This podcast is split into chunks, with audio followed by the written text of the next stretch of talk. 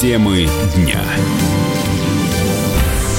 Здравствуйте, друзья. Прямой эфир радио «Комсомольская правда». Меня зовут Валентин Алфимов. Э, ждем э, назначения нового правительства. Точнее, скажем так, ждем фамилий людей, которые будут в нашем новом правительстве. Михаил Мишустин, э, ну, надеемся, озвучит их уже сегодня. Как только появятся фамилии, мы обязательно вам скажем. А давайте сейчас вообще обсудим, что нужно делать нашему правительству новому, которое вот только появится, какие у них стоят задачи. Поможет мне в этом член общества, член Совета общества «Двуглавый орел», политолог Андрей Афанасьев. Андрей, здравствуйте. Добрый вечер. А, итак, у нас новый премьер, у нас новый премьер-министр Михаил Мишустин. Давайте, давайте я вам напомню, кто а, он такой. Задача у нас. У меня для вас есть э, небольшая а, справка как раз по, по этому поводу. Так, есть. Не, нет справки. Хорошо. А, Андрей, тогда а, к вам вопрос, да? Задачи, которые стоят а, перед... Задачи, которые стоят перед Михаилом Мишустиным.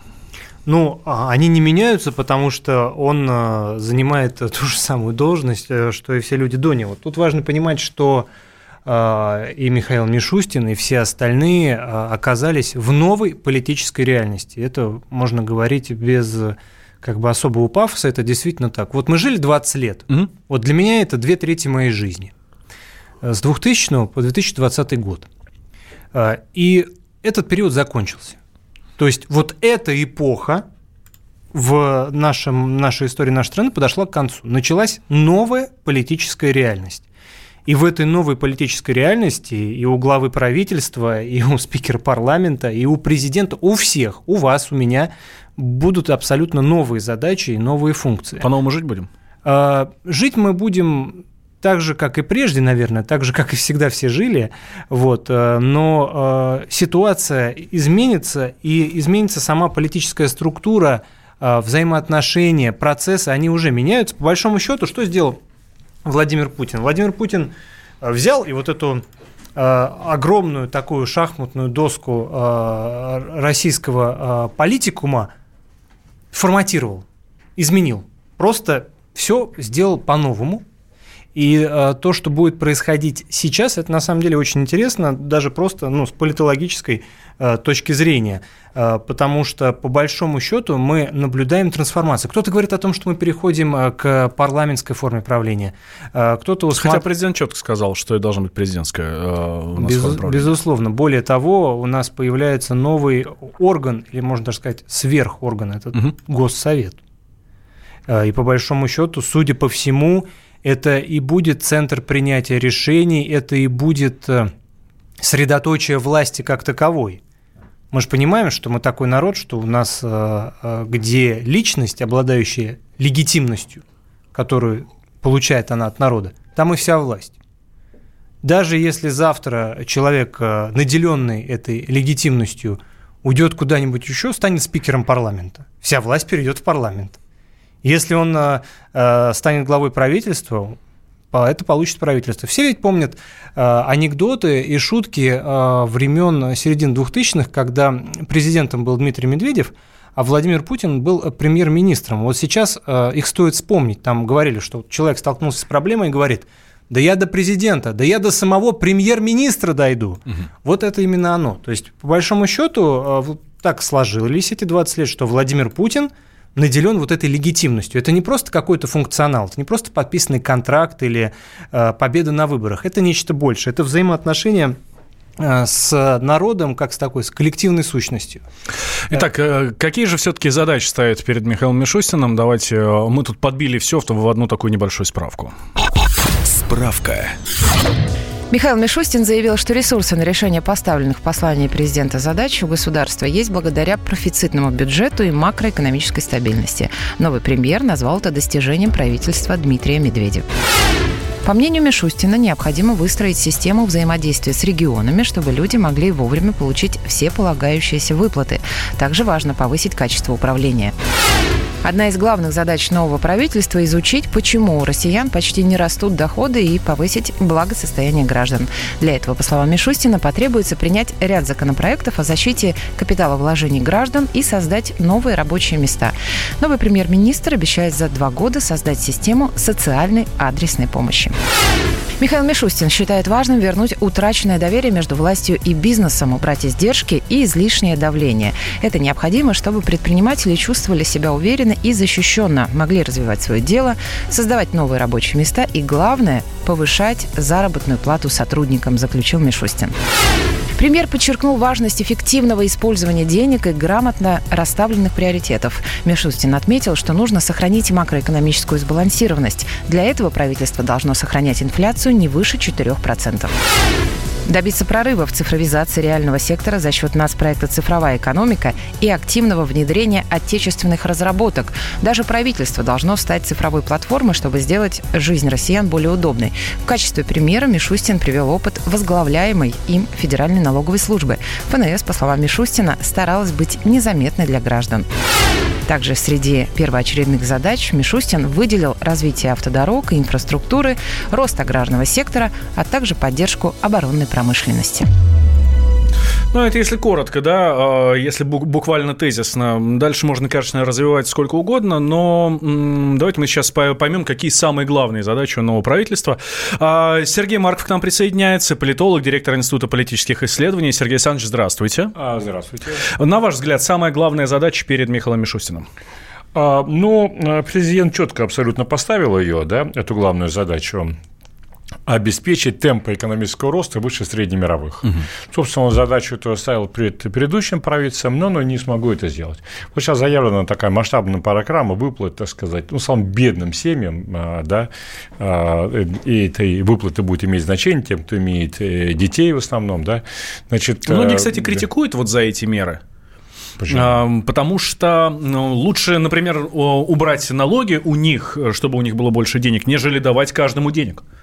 А, это тоже в этом есть э, резонность, так сказать, убрать налоги каких-то у бедных, более бедных. Но по детям тоже, там, знаете, очень важно при выплатах, да, чтобы было просто достаточно и без коррупционных составляющих. Вот когда детям горячие завтраки, ну, понимаете, там э, трудно, так сказать, что-то сильно намахинячить. Да? Вот они, вот дети есть, вот их количество, так сказать, все четко, ясно, там э, все подсчитано, да. То же самое, когда человек приходит, там сейчас, вот, ну, увеличить значит, до 7 лет до выплаты. Вот конкретные младенцы, вот им есть, вот у них просто продлевается все это дело.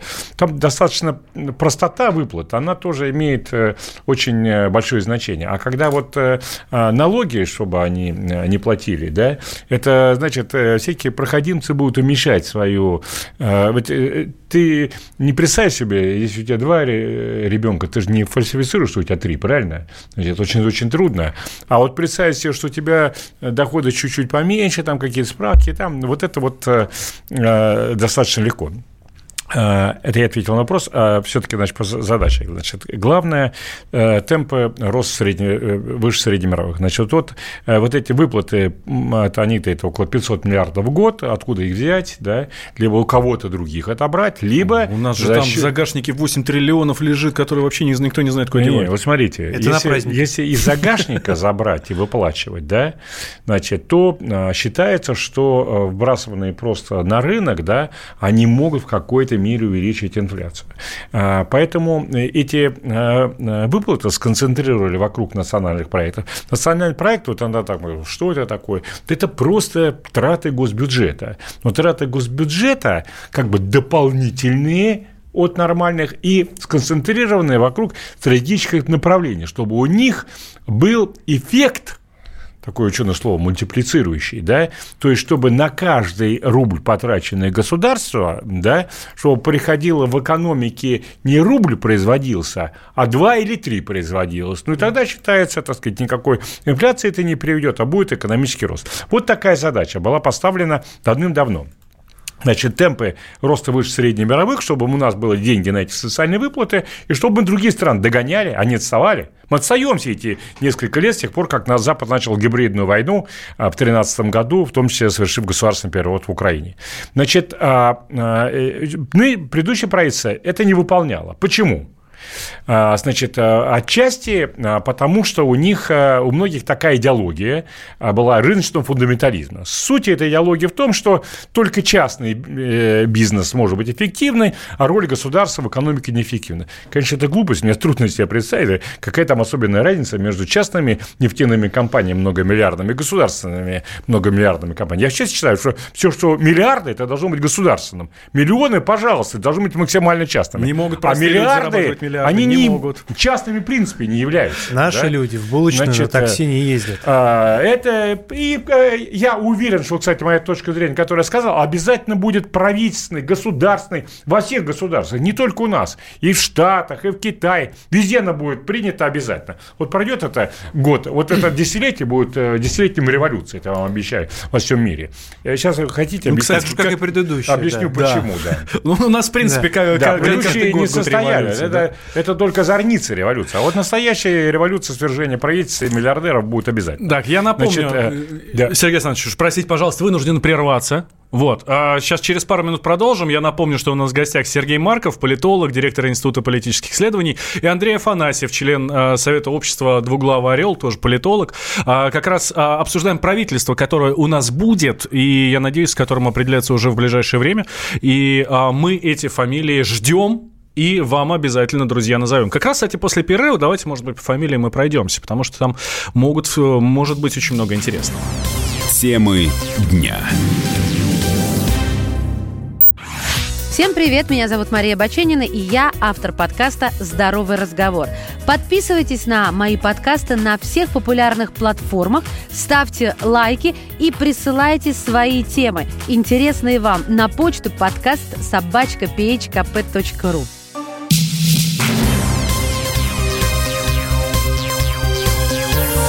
Темы дня.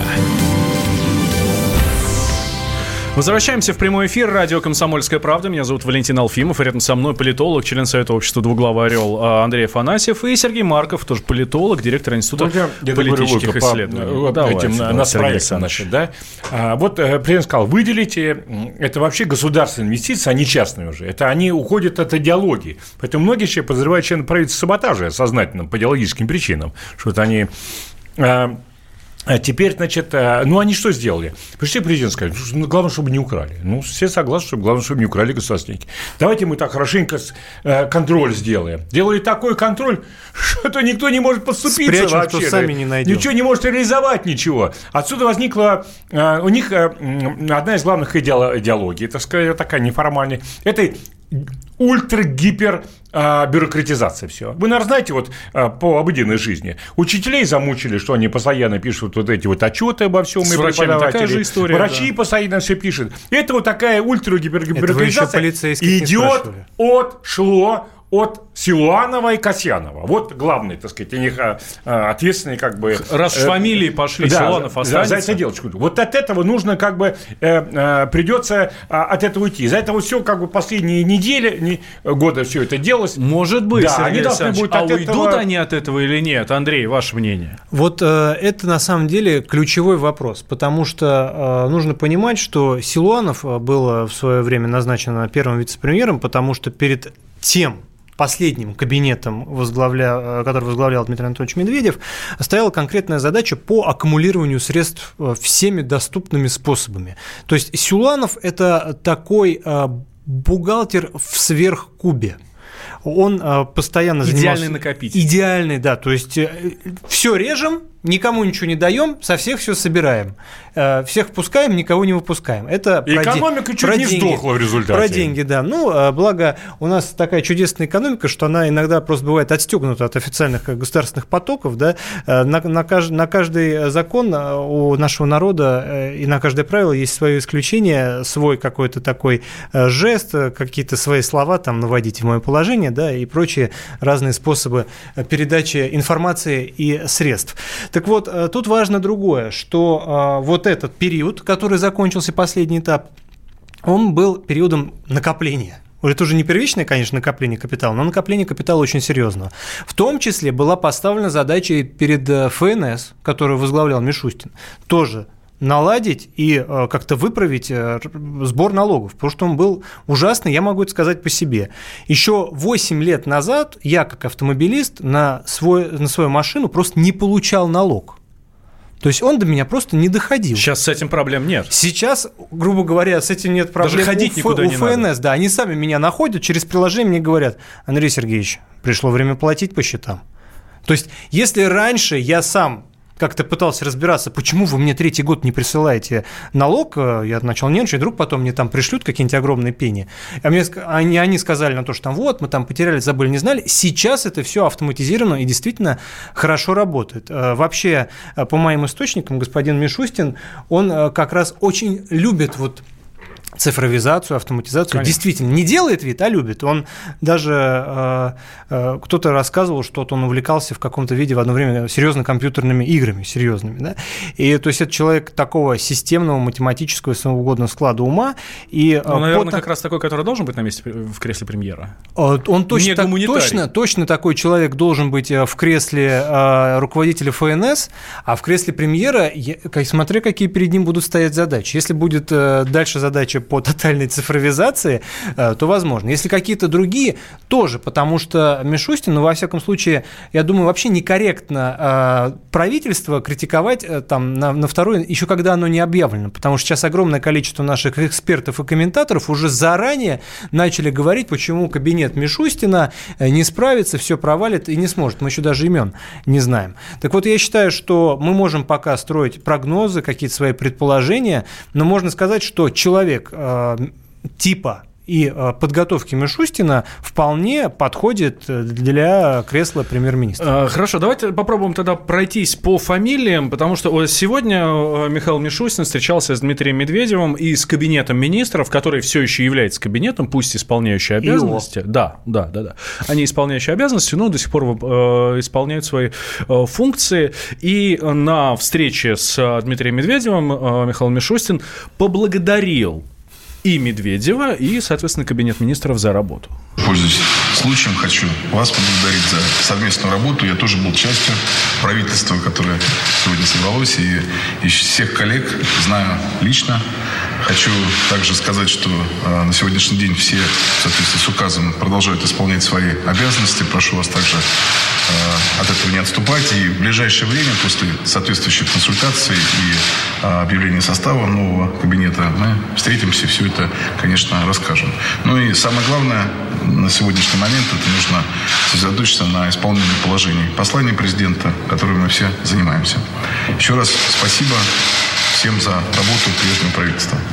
Ну вот спасибо, спасибо, вам спасибо, всем спасибо. Не означает ли это, что Михаил Мишустин, ну, скажем так, доволен а, работой правительства? Опять же, он сам в нем работал, и все остальные, кто в нем был, э, все, э, все остальные, кто в нем был, они были, ну, скажем так, его коллегами. Сейчас он стал начальником. Не означает ли это, что он не будет никого убирать, и мы увидим прежнее правительство? Да Опять- нет, ну опять это вот вежливость. новость. выходит. Что он вам Коллега. скажет? Пошли вон? Да, во-первых, он вежливость должен проявить нормальную. да? Конечно, То есть, да. окей, что с ними не все работал, это раз. Всем Во-вторых, спасибо, все Ну, не свободны. он же формирует правительство, Господь с вами. Но его формирует президент, администрация президента. Он, я думаю, есть... То есть я думаю, что у него даже не не спрашивают. Ага. Ну как это нормально? Послушайте, вот вы думаете, начальникам хорошо жить? Запомните, вот у начальника большого всегда масса заместителей, да?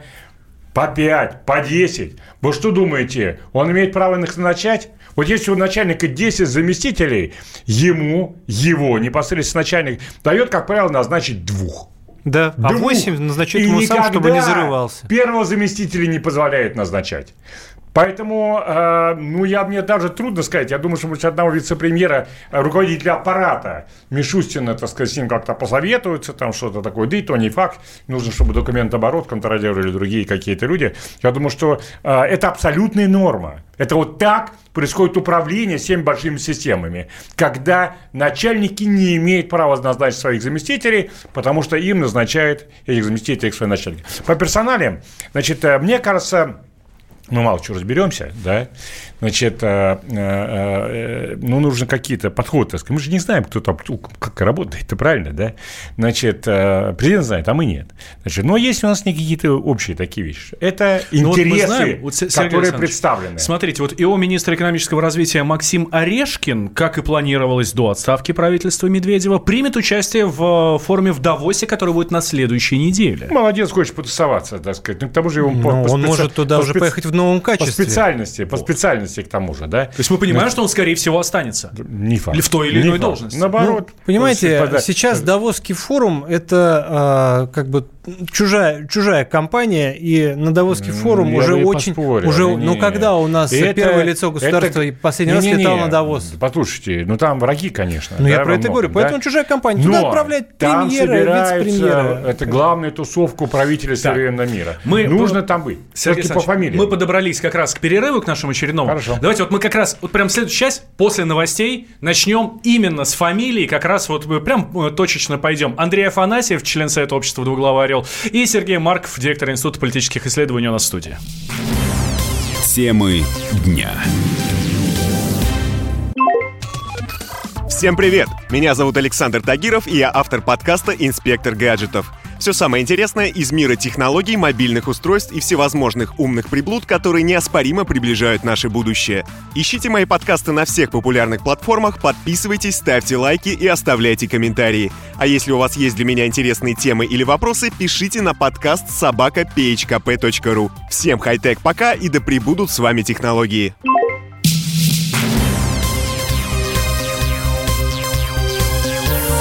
Темы дня. Возвращаемся мы в прямой эфир. Радио «Комсомольская правда». Меня зовут Валентин Алфимов. Рядом со мной э, Сергей Марков, политолог, директор Института политических исследований. И Андрей Афанасьев, тоже политолог, член Совета общества э, «Двуглавый орел». Э, давайте коротко, может, правда, по фамилиям. Как я обещал нашим слушателям, что мы после новостей пройдемся по персоналиям, которые могут остаться в правительстве. Или, может быть, у вас есть новые кандидатуры, уважаемые гости. Нет, Сергей Александрович, Ничего, ничего. Я не, вообще не знаю, кто останется, кто не останется. Я подозреваю, что, может быть, Лавров, Сойгу останутся как такие сильные политические министры. Но совершенно ничего невозможно предсказать. Э, а, но я хотел бы сказать, что э, мы все-таки оценивать будем, как остался. Там есть банковское лобби. Это те люди, которые подчиняют экономическую политику интересам крупнейших банков. Это, прежде всего, Силуанов и а, Орешкин – а, который, значит, ну, фактически, значит, это был рейдерский захват Министерства экономики и Министерством финансов. Значит, вот а, эта политика в интересах банков, но она везде, во всем мире приводит к революциям, да, к стагнации и революциям. Поэтому вот будем смотреть, останутся ли банковское лобби, да. Оно, ну, представители банков должны быть тоже часть экономики, но не должно быть такой всеобъемлющим, когда у них и первый вице-премьер, и министр финансов, министр экономики, ну, скромнее надо быть, товарищи банкиры.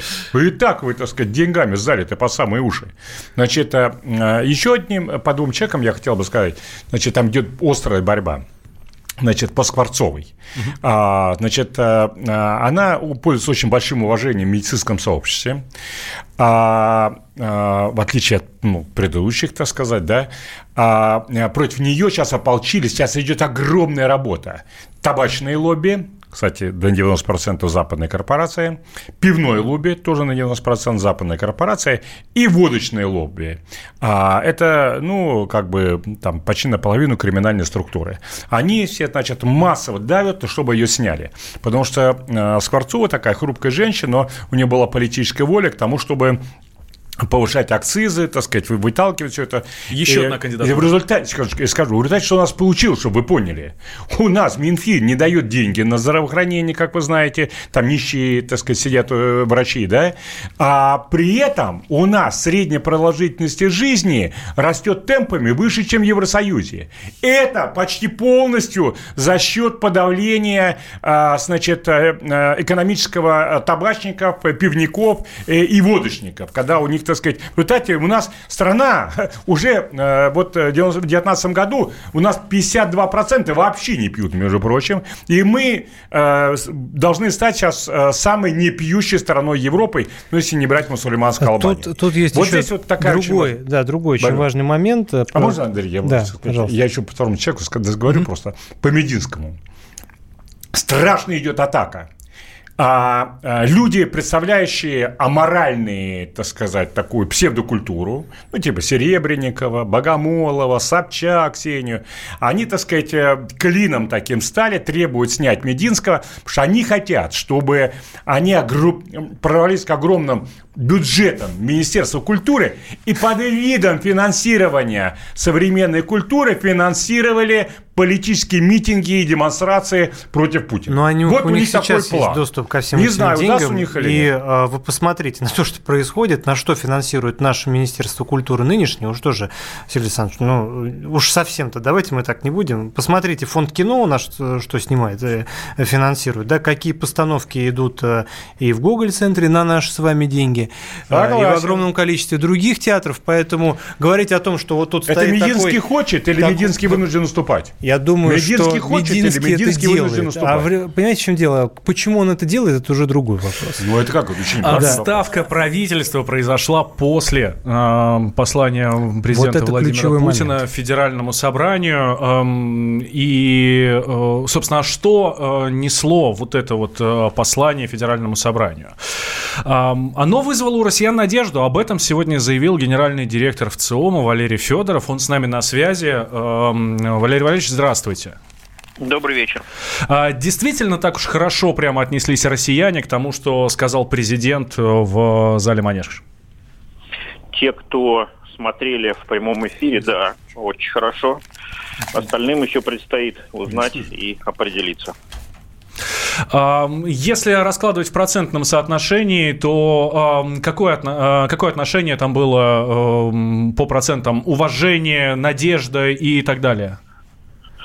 Ну, для начала скажу, что около 19% опрошенных нами россиян в возрасте 18 лет и старше сказали, что э, познакомились с посланием непосредственно, то есть Мгм. через телевидение и радио.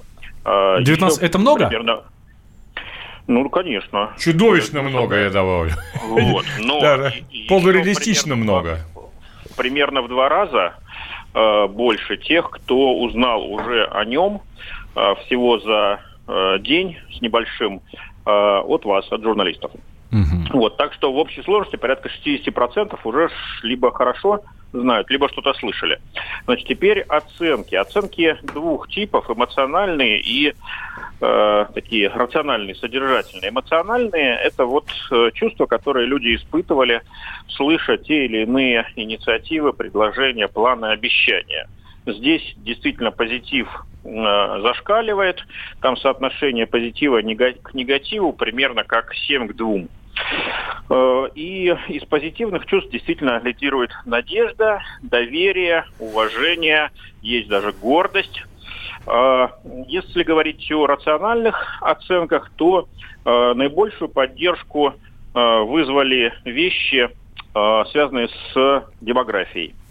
Этот блок на первом месте, все, что связано с материнским капиталом, со снижением ипотечных ставок для семей с детьми, с увеличением пособий и так далее и тому подобное. На втором месте меры, связанные с образовательной политикой, такие как э, э, доплаты за классное руководство, э, горячие завтраки для школьников и расширение бюджетных мест в региональных вузах.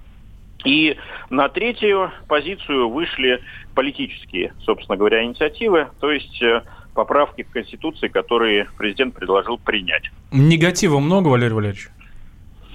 Негатив есть, безусловно, э, но он связан, как правило, не с содержанием инициатив Путина, а с установками, с политической позицией респондентов. То есть примерно 10-12% опрошенных негативно оценивают большинство инициатив президента, и, как правило, это те, кто в принципе э, негативно одобр- э, относится, оценивает к его э, деятельности и на выборах голосуют обычно за оппозицию, ну, прежде всего, левую КПРФ. Спасибо большое, Валерий Валерьевич. Валерий, Фе... Валерий Федоров был с нами на связи, директор Всероссийского центра изучения общественного мнения.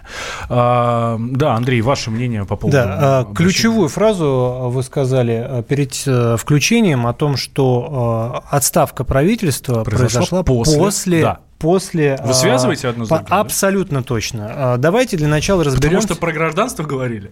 Нет. Потому что президент говорил про гражданство? Это, ну, это да, это шуток огромное количество ходит, что вот... Э, хотя и раньше было вообще-то нельзя, и ничего нового, по большому счету, сказано не было. Ни депутатам, ни министрам нельзя. Просто, насколько я понимаю, президент решил двойной, закрыть в Конституции. Двойной, ну, он решил просто, да, об этом напомнить. анекдот хороший Ребята, же. да, анекдот, да. то, что 13.00 э, Владимир Путин объявляет, что нельзя больше иметь двойное гражданство высшим чиновникам, 16.00 правительство России в полном составе отправлено в отставку.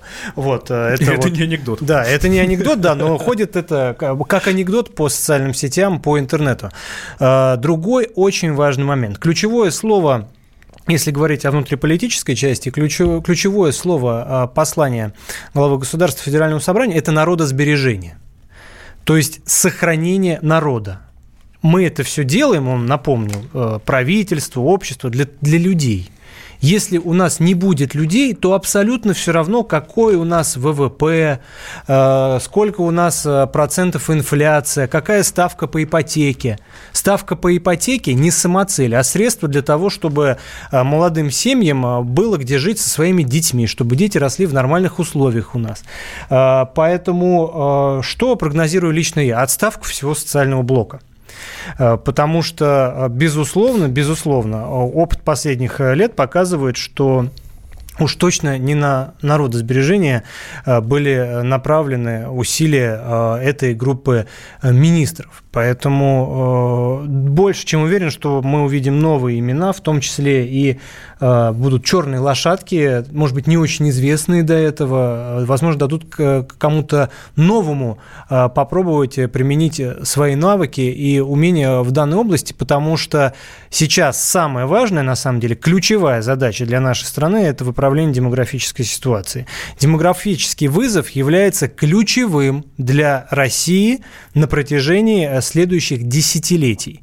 Если у нас ничего не изменится в стране, к 2050 2050 году русские будут составлять меньше половины населения страны, а само население сократится до 110, что ли, миллионов человек. Таким количеством людей мы данную территорию не удержим, это как пить дать.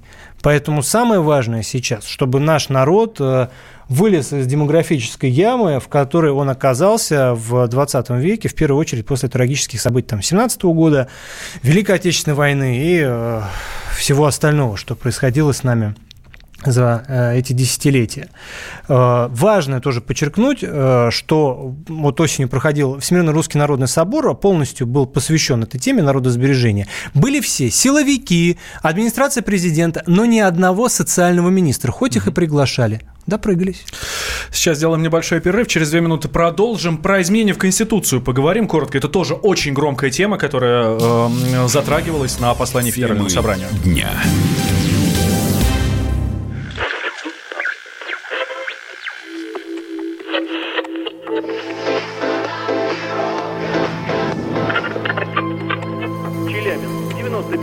95,3. Пятигорск, 88,8. Самара.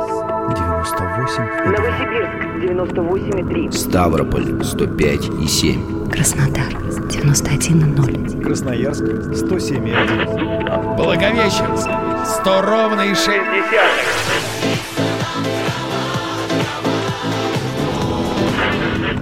Санкт-Петербург 92,0. Москва 97,2.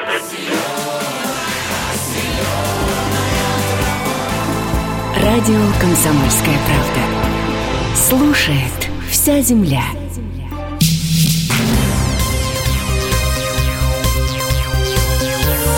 Темы дня.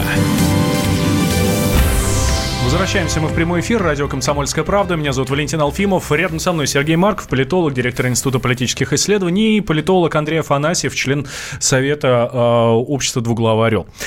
А, изменения в Конституцию, которую, про которую говорил э, президент во время послания Федеральному собранию, тоже очень громкая тема. 75 человек в комиссии э, по внесению предложений в э, изменение Конституции.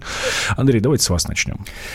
Самое важное, что нужно понимать, нынешняя Конституция образца начала 90-х писалась не нами и не в пользу нас – это колониальная конституция. Угу. Один из важнейших э, и тяжелейших пунктов о примате международного права перед национальным глава государства предложил убрать. Это очень, на самом деле, серьезный шаг, который все проглядели за важными там, сообщениями о мат-капитале и обо всем остальном, но это, на самом деле, ключевой момент. По сути, было принято решение, была появилась политическая воля на то, чтобы, наконец, и формально полностью выйти а, на юридическом уровне из-под контроля международных организаций, транснациональных э, финансовых элит и всего прочего. Это замечательно.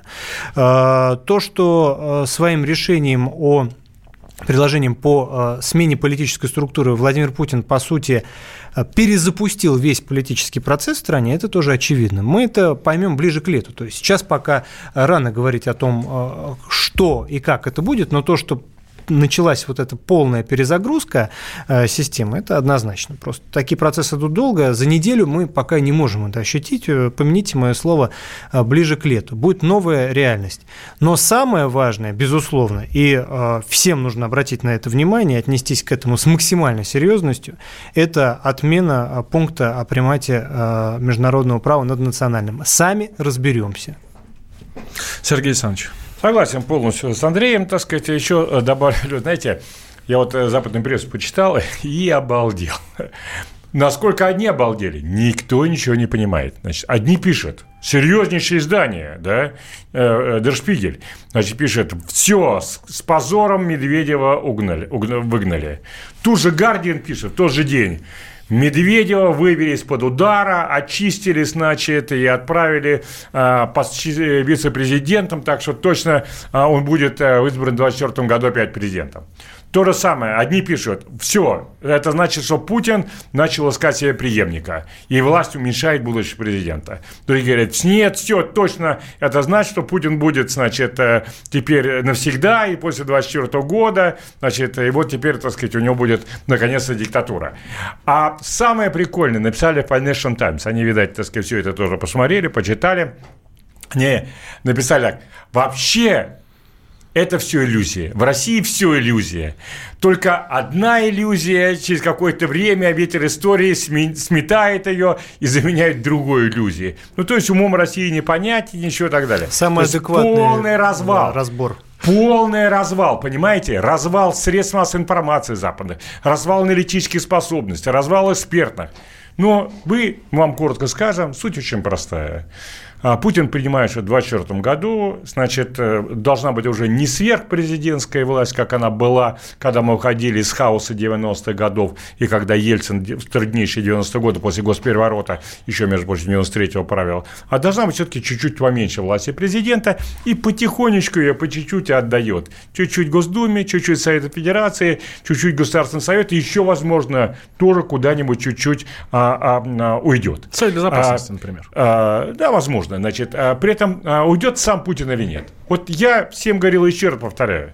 Значит, Путин считает, что президенты должны меняться, поэтому в 2024 году он должен уйти, хотел бы уйти, оставить новому поколению, которое лет на 25 а его моложе. Вообще не только Путин, весь большой этот, так сказать, команда. Но Главнокомандующие во время войны не меняются. Поэтому если в 2024 году будет продолжаться гибридная война Запада против России, Путин скажет при полной поддержке народа, но мы должны сначала войну выиграть, а потом уступать место другим. Ну что ж, следим за развитием событий, ждем, когда будут а, обнародованы фамилии нового кабинета министров. А, не позже 21 а, января это будет сделано, сообщают нам в правительстве. Спасибо большое, говорим Андрею Афанасьеву, политологу, член Совета Благодарю. общества «Двуглавый орел», который был с нами в студии, Сергею Маркову, политологу, директор Института политических исследований. Темы дня. Противоположные взгляды. Оппозиция, я считаю, героями. Твое право считаю. Да, Тина, что ты несешь? Ну а как? Смеешься? Максим, я не смеюсь, но просто нельзя так говорить. Себя послушай. Разные точки зрения. Призывы «надо выходить и устраивать майдан» — это нарушение закона. И вообще это может закончиться очень нехорошо. Вы не отдаете себе в этом отчет? По-моему, нет, решили какой-то допрос устраивать. Личный взгляд на главные проблемы. Ты не ездишь на машине? Я не езжу. Ну вот и тогда Ну, молчи, отлично. потому что я рассказываю про движение автомобильное, а не про пешеходов. Свобода слова в прямом эфире. Я не причисляю себя к популистам, я причисляю себя к людям, которые действительно отстаивают мнение жителей, причем не только на словах, но и на деле. Тогда приношу Любовь Соболь свои извинения. Радио «Комсомольская правда». Правда рождается в споре. Две крайности, они всегда опасны. Всегда мир более разноцветный и плохо, когда либо кровь на улицах, либо кровь в застенках.